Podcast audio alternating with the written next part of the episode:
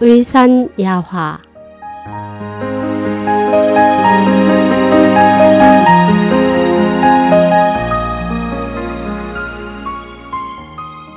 질병은 어디에서 오나 글 이덕부 상고시대 사람들은 양생의 도에 정통했다.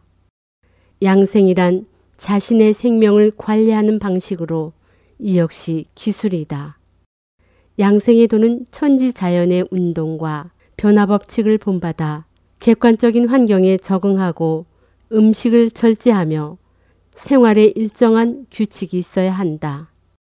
그중 가장 중요한 것은 덕을 중시하고 덕을 기르는 것. 이처럼 양생에는 깊은 도덕 수양이 담겨 있다.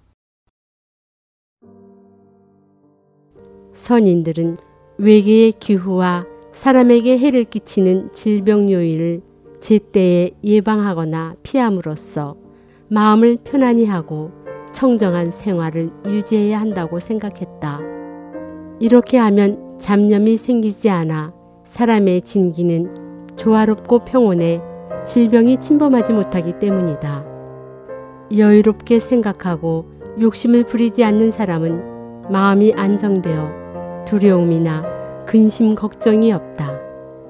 또 육체적으로 피곤할지라도 진기의 운행이 순조로워져 근고를 상하지 않고 정력도 왕성해질 수 있다.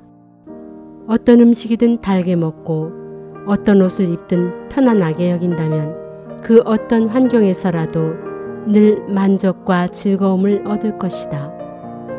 돈과 재물, 사회적 지위에 대해 전혀 부러워하지 않는 것을 가리켜 순박하다고 한다.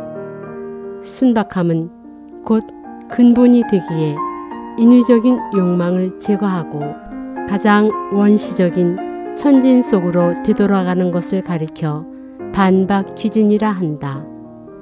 선인들은 편안할 때는 유지하기 쉽고 일어나기 전에는 도모하기 쉬우며 연약할 때는 타파하기 쉽고 미미할 때는 흩어지기 쉽다라고 했다. 이것은 어떤 일이 발생하기 전에 미리 막고 화란이 발생하기 전에 미리 처리하라는 뜻이다. 마찬가지로 어떤 질환이 생기기 전에는 모두 무에서 유로, 즉 미미한 데서 커지는 과정이 필요하다.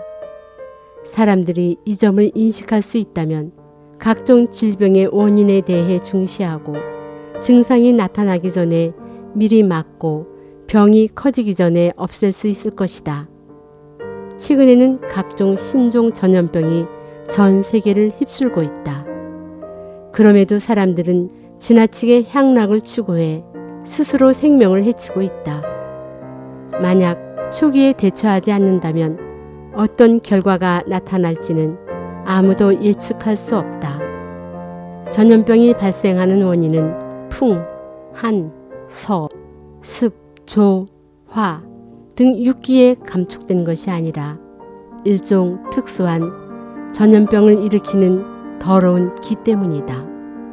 이것의 특징은 전염성이 강하다는 것으로 닿기만 해도 병에 걸린다. 전염 경로는 입이나 코를 통하는데 사실상 사기가 있으면 아무리 명의라 할지라도 방법이 없다. 병에 걸린 후 약을 구하고 부처를 찾아가 구해달라고 빌지만 천지는 이미 흩어졌기 때문이다.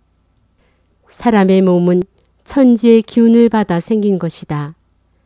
이 때문에 천도와 인도를 준수하고 신을 공경해야 하는데 여기에는 작은 잘못도 없어야 한다. 동서 고금을 막론하고 화와 복은 모두 사람이 스스로 불러온 것이라고 했다. 하늘을 거슬러 도에 역행한다면 천수를 누릴 수 없다. 이로써 의산야화를 모두 마칩니다. 그동안 청취해 주셔서 감사합니다. 건강하십시오.